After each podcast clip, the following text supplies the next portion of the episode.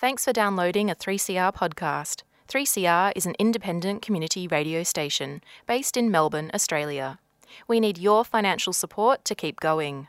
Go to www.3cr.org.au for more information and to donate online.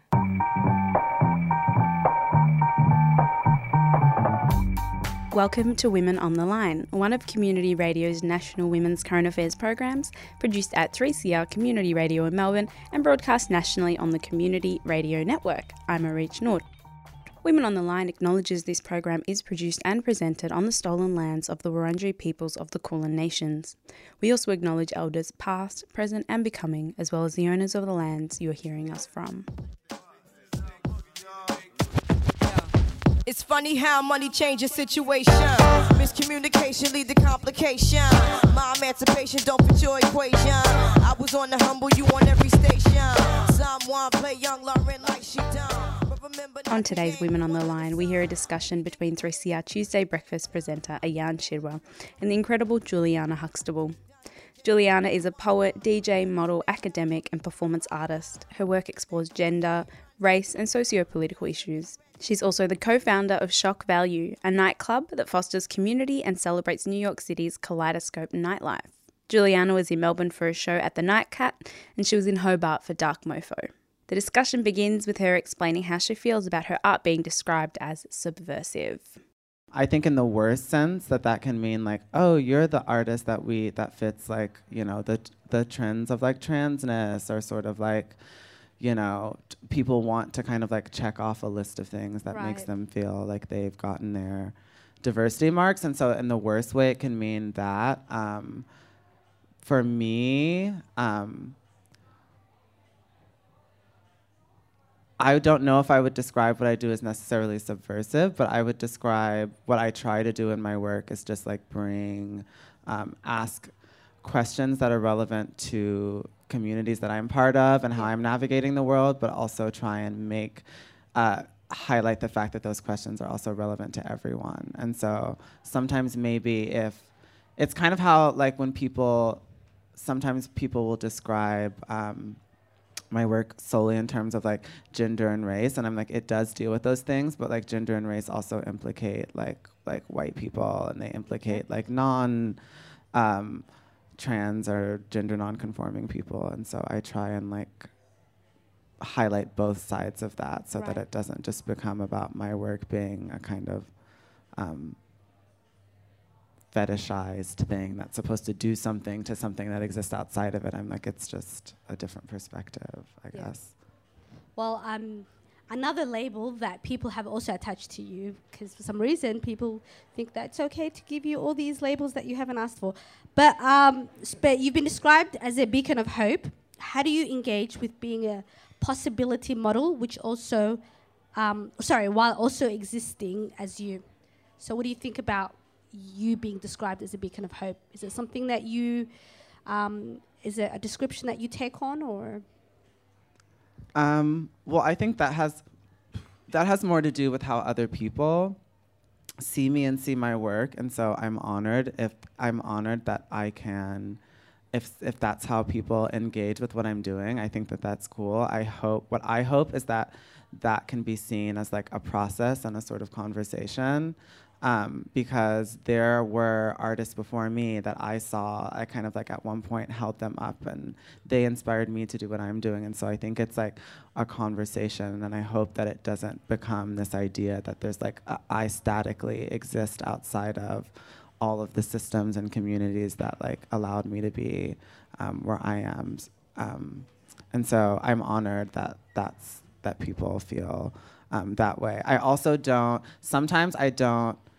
I don't feel like my work should be responsible to that because I think that framing that in terms of responsibility sometimes like that can happen where people are like oh people look up to you so you have to be responsible to an idea that your work has to aspire towards like a an, um, kind of like positive example or something. Um, and It's I don't pressure as well. yeah I reje- I reject that because I think that that that's would end up me just making like I don't know. I feel like there are other people that are more suited to that, that are like public role models, and that's like what their goal is to do. But I Right. think I should feel room to, you know, deal with my own like problematic dynamics or to be, you know, whatever. And so I want to leave room for that to still happen. Absolutely, absolutely. Um, you mentioned um, you kind of touched on um, how art- other artists have inspired you, and that's our next question. Um, which artists have inspired you and why? Um, Maybe one or two. I really like um, Coco Fusco's work. Really inspired me. Um, I don't like the response that she did to the Hannah Black letter. Um, there's there's a con- like the Whitney Biennial recently happened, and um, it's a like survey of American art that happens every two years, and a lot of people and pay have a lot of attention to it. And this woman, Dana Schutz, who does like kind of like like slightly figurative but mostly abstract paintings, did a painting of Emmett Till. Mm. Uh, Emmett Till. And um, Hannah, who's a friend of mine, wrote a letter protesting that, basically ba- demanding that it be um, removed and or destroyed um, because it's like obviously really problematic for a white artist to both depict like the most gruesome black body like destruction of black body one of the most like visible in american history but also um, to abstract that. And so but a lot of artists and a lot of artists that i look up to actually like lashed out against hannah and like coco was one of those people. So like i don't know if i'm like coco so much right now but um, a lot of her work really Yeah. inspired me because i think she was able to navigate really urgent questions dealing with like colonialism, dealing with like like uh, like immigration, the sort of history of the United States and Puerto Rico, and like the U.S. government in Puerto Rico, but was able to do it in a way that um, had a sense of humor, but also was able to incorporate white people in their own our whiteness and, and white people in their own kind of like problematics and so Right. she did this performance where she and um, this artist Gu- Gu- Guillermo Gomez Pena, and um, they both pretended to be natives. They made up a country, and they um, would set up a cage in the middle of, and they traveled across like cities in Europe, and this is in like maybe 1992 or 1993, and would just do the most absurd things like feed us bananas and like um, people actually engaged them, and it was like kind and news news like stations were reporting on it as if like totally like the country does not exist. These people do not exist. Like the symbols, even the way that they're dressing, is obviously inconsistent. It's like a Native American ish. Reference, like a problematic Native American reference with like a Josephine Baker skirt, and people thought it was real Yeah. and it was really funny and the response to it was really funny and i thought that and that's kind of like her work is able to be like humorous and like playful but also in like a really dark way that highlights um, and so that's why i like her work um, and she's also just i think she's brilliant um, even though she's does really Mm. fucked up things sometimes. Um, and I like Zackary Drucker a lot. Um, she was she was one of the first artists that was dealing with uh, transness that I really c- looked up to, and she did uh, mostly performance. Um, and yeah, you just have to look at see her work. It's it's hard to describe, but I really I really like Zackary Drucker. Um, and just two more things. Um, No, I love take all time. um, like Marlon Riggs is one of my main inspirations. Tongue, Tongues Untied. Um, when I saw that film, it like changed my life because Mm. he deals uses like poetry and text, but also is doing this kind of essayistic film that's like autobiographical. But what he was doing, um, similar like I, I guess for similar reasons, he's like talking about his like isolation simultaneously from the black community and like um, uh, during the height of the AIDS crisis, and so feeling ostracized by virtue of his like blackness and his like uh, queerness. Although I think he was thinking of it at the time in terms of gayness and. Um, but also like the sort of like series of like false hopes and like a sort of radical like white community in San Francisco, and so, but he's able to jump between these like diaristic moments Mm. and also really like kind of like beautifully like abstract that into like poetry and like yeah, I think his work is really um, is really amazing.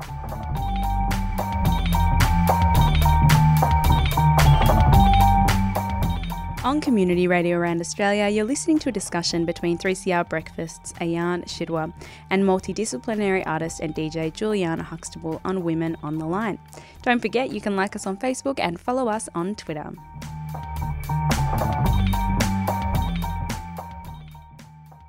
I like your top. And the reason um, I mention your top is um, in uh, Bodies Beyond Nature, you talk about the ideas that people project onto your style. Um, but in your own words, how would you describe your style? Or how does it Well, my style is yeah, my style is always changing, but maybe my relation my relationship to um, style or dressing is like, I mean, to me, it's a way of expressing. Um, it can express something as basic as like an insecurity or a need to feel like safe in my body, also uh, up to like you know an idea of how I relate to history or something. And so a lot of my work actually has been about because I think it's really I think it's a product of like sexism and homophobia, the way that a lot of like art um, institutions and art critics um, write about fashion as if fashion, as well, they equate style with fashion and then they dismiss it as if it's shallow and as if there's no intelligence behind that and and write it off as kind of like second a secondary way to like Right. deal with like whatever questions that an artist might want to deal with. But I think that style can be really intelligent and the nuance of like even just like a silhouette or like the way you combine things and how that's read and how that figures in different spaces and how people navigate the world or like directly influence the world through self-styling is I think um, something that's really dynamic and so I try that's how I and I think like a lot of people are doing that but for me especially the way that um, black people have done that historically um, and used dress as a way of challenging power structures, as a way of reclaiming power, as a way of like um, denying um, this sort of like erasure through kind of like self styling. And so Right. um, I think there's an interesting history that hasn't been treated um, with the attention that it deserves. No, it hasn't. Because I know there's a lot of like um, black artists who make work um, through their fashion and their makeup, and a lot of the times people use that as a way to undermine like their ra- their radicalness, if that's such a word. But yeah. Um, so you performed um, at Dark Mofo in Hobart and Night Cat in Melbourne. Uh, what interesting observations would you like to make about your time in Australia?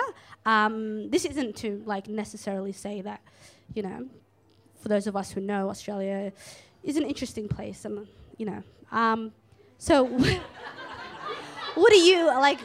Um, what's been your time? Like, how's your time been here? Um, well, my time here has been nice because I think I've been introduced to really um, pleasant and dynamic people. So, and I there's also there are a few people that I kind of knew beforehand, and so like internet people that I then met. Um, so my time here has been nice.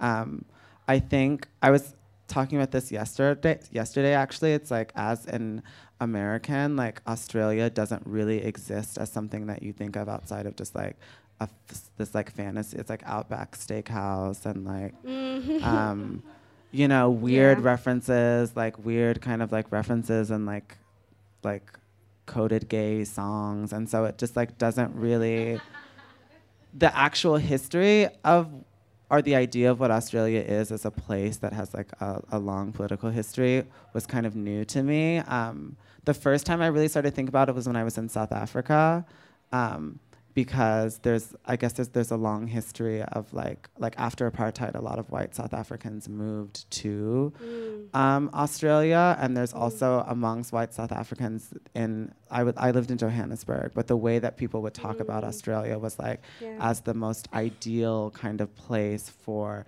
that type of white person to go. Because Oh. if they go to Europe, then they're the white people who are responsible for apartheid, which is like kind of awkward. Um, and so I think they feel this.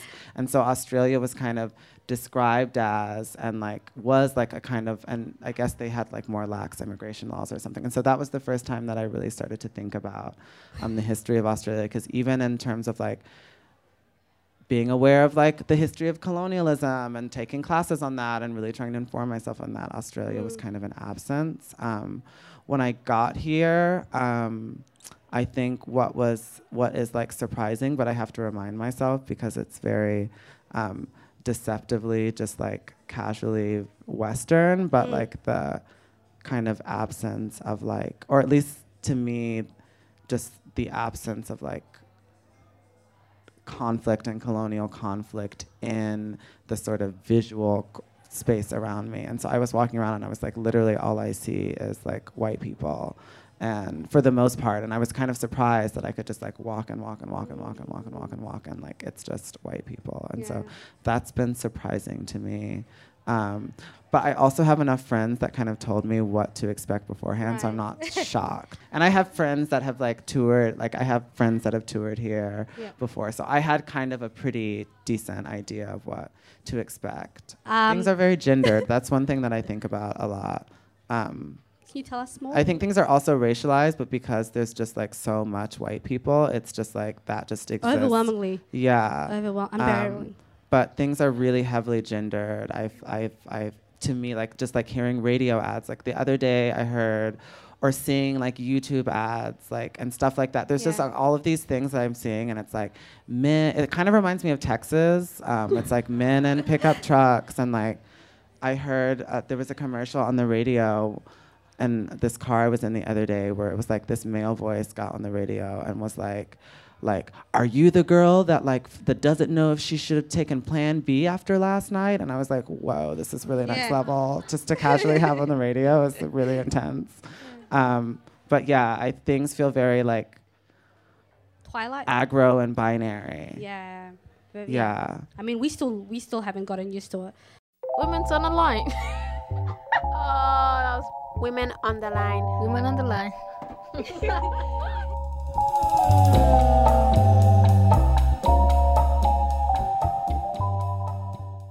So for many of us um, young bla- black folks who have not necessarily had access to the community we have now, um, the internet has been our solace and um, and our solitude to some degree. Uh, what are your thoughts on um, the potential? Um, the internet's potential to create community and to um, bring people together that may not have had that opportunity.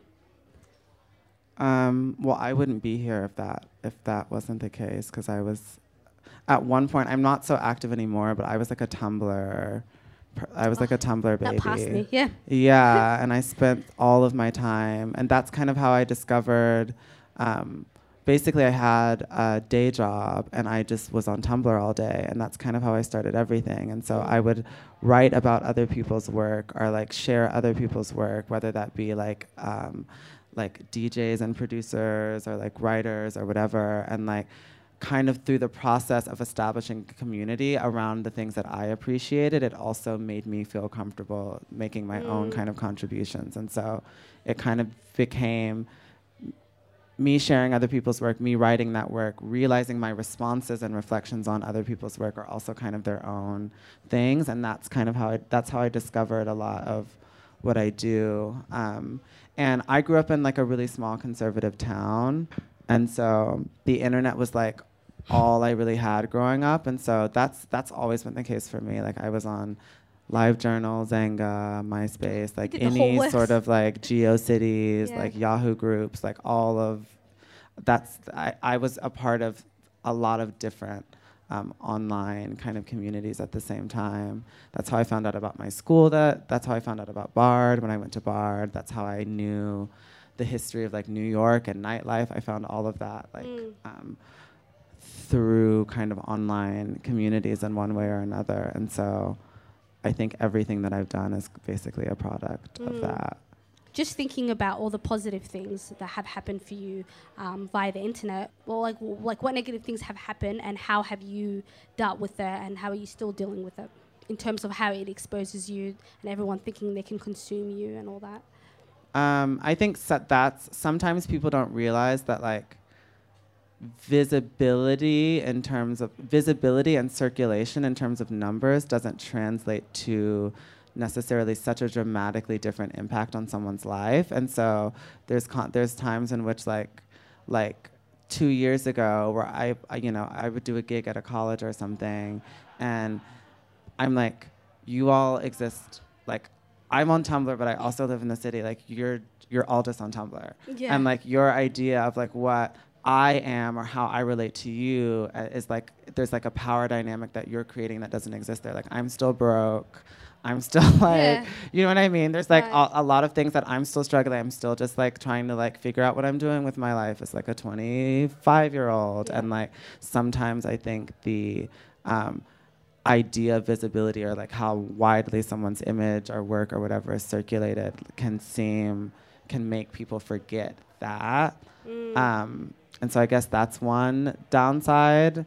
Um, or not necessarily a downside it's just an aspect because it's there's reasons why that exists and they're not yeah. all it's not terrible that that happens i think it's just like people are like misunderstanding um, and yeah the desire to consume someone i a lot of my work in the past two years has been reacting against that because um, like especially after the like I kind of already felt that way in a small way in like night and in certain types of nightlife. Like I worked really heavily in um, gay nightlife for a while, and I didn't like the way that generally um, women are treated in gay nightlife, uh, um, and especially trans women, where it's just like people sometimes sometimes i felt like people i was there for entertainment like i'm an accessory to a culture that does not necessarily catering to me Yep. even though i'm like glad that i'm being supported and whatever but i was like hosting parties and i had just started to dj and i felt like i'm providing entertainment or decoration for something but that was on a smaller level but i really hated after the triennial um, the way that it created this, that sculpture in particular created a demand for my body and to consume my body and an idea of my body. And um, just a side note, I didn't even like I d- don't speak to the sculptor who made that anymore because like I agreed to do that. Like I had no idea of like my self worth or what was going on, so I got paid like next to nothing to be in that sculpture. And I'm glad that it exists and it's cool, but there was a lot going on at that time that I was felt very out here, but like all of a sudden I have like triple the amount of attention that I have. Yeah. And when I go places, people are like, I saw you naked. Someone shouting that on the street, Oh. or like going somewhere, and like Mm. that's what people want to talk about is like m- my body and the and or me, even just translating that to like my physical presence somewhere being and I'm like that's not what my work is about. That's not what I do. But that kind of engendered that. And so I kind of a lot of the work that I've made since then has been about how can I deal with that dynamic in a way that allows me to abstract myself even if just right now strategically um, but like still make work about what I want to make. Because I didn't want to get to a point where it's like if I am not physically either present Yeah. or visually marked, even though obviously I, I chose to do self portraiture, I felt like it was important for me to disalign myself with like allowing myself to be consumed. And so Yeah. my response to that has been a lot of the work that I've been doing since then Right. right. and I'm very thankful and that I think that I've been able to like to a certain degree been able to navigate a career since then and like I've made a lot of work um, the show that I just did uh, the only appearance that I have is like my lips in a video but there's no you don't see me Yeah. at all and I've started using like I made a video piece I made a video that was like all like my friends that that were like reciting or like you know I translated my text to a screen to a screenplay and made a video and so in some ways it's kind of productive also but i Mm. definitely did not like that the desire for consumption was really um, Mm. Problematic to me and so- creepy. yeah and it was really creepy Highly to have creepy. people say things like that or to have to someone hit on you at a I bar based as on well. a sculpture it was like oh Yeah. this is awkward Yeah. um, That's so messy. yeah. sorry.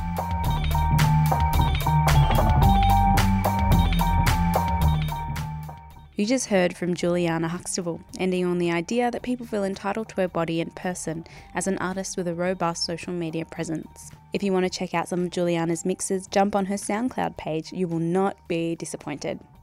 Women on the Line is one of Community Radio's national women's current affairs programs. It's produced and presented by a range of women broadcasters from 3CR in Melbourne and broadcast nationally on the Community Radio Network. We greatly appreciate the financial support of the Community Broadcasting Foundation. We welcome your comments or thoughts on today's show, so send us an email at womenontheline at gmail.com. Women on the Line programs can be downloaded from our website 3cr.org.au slash women on the line. The theme music for Women on the Line is Slideshow at Free University by Le Tigre. And the feature song for today's episode of Women on the Line is Lost One by the incomparable Lauryn Hill. Thank you so much for listening in. I'm Arich Noor, and I hope you can tune in again next time. Take a threat to me newborn son. This way since creation. A groupie call you far from temptation. Now you ball over separation. Tarnish my image in the conversation. Who you going scrimmage like you the champion? You might win some, but you just lost one. You might win some, but you just lost one. You might win. Some,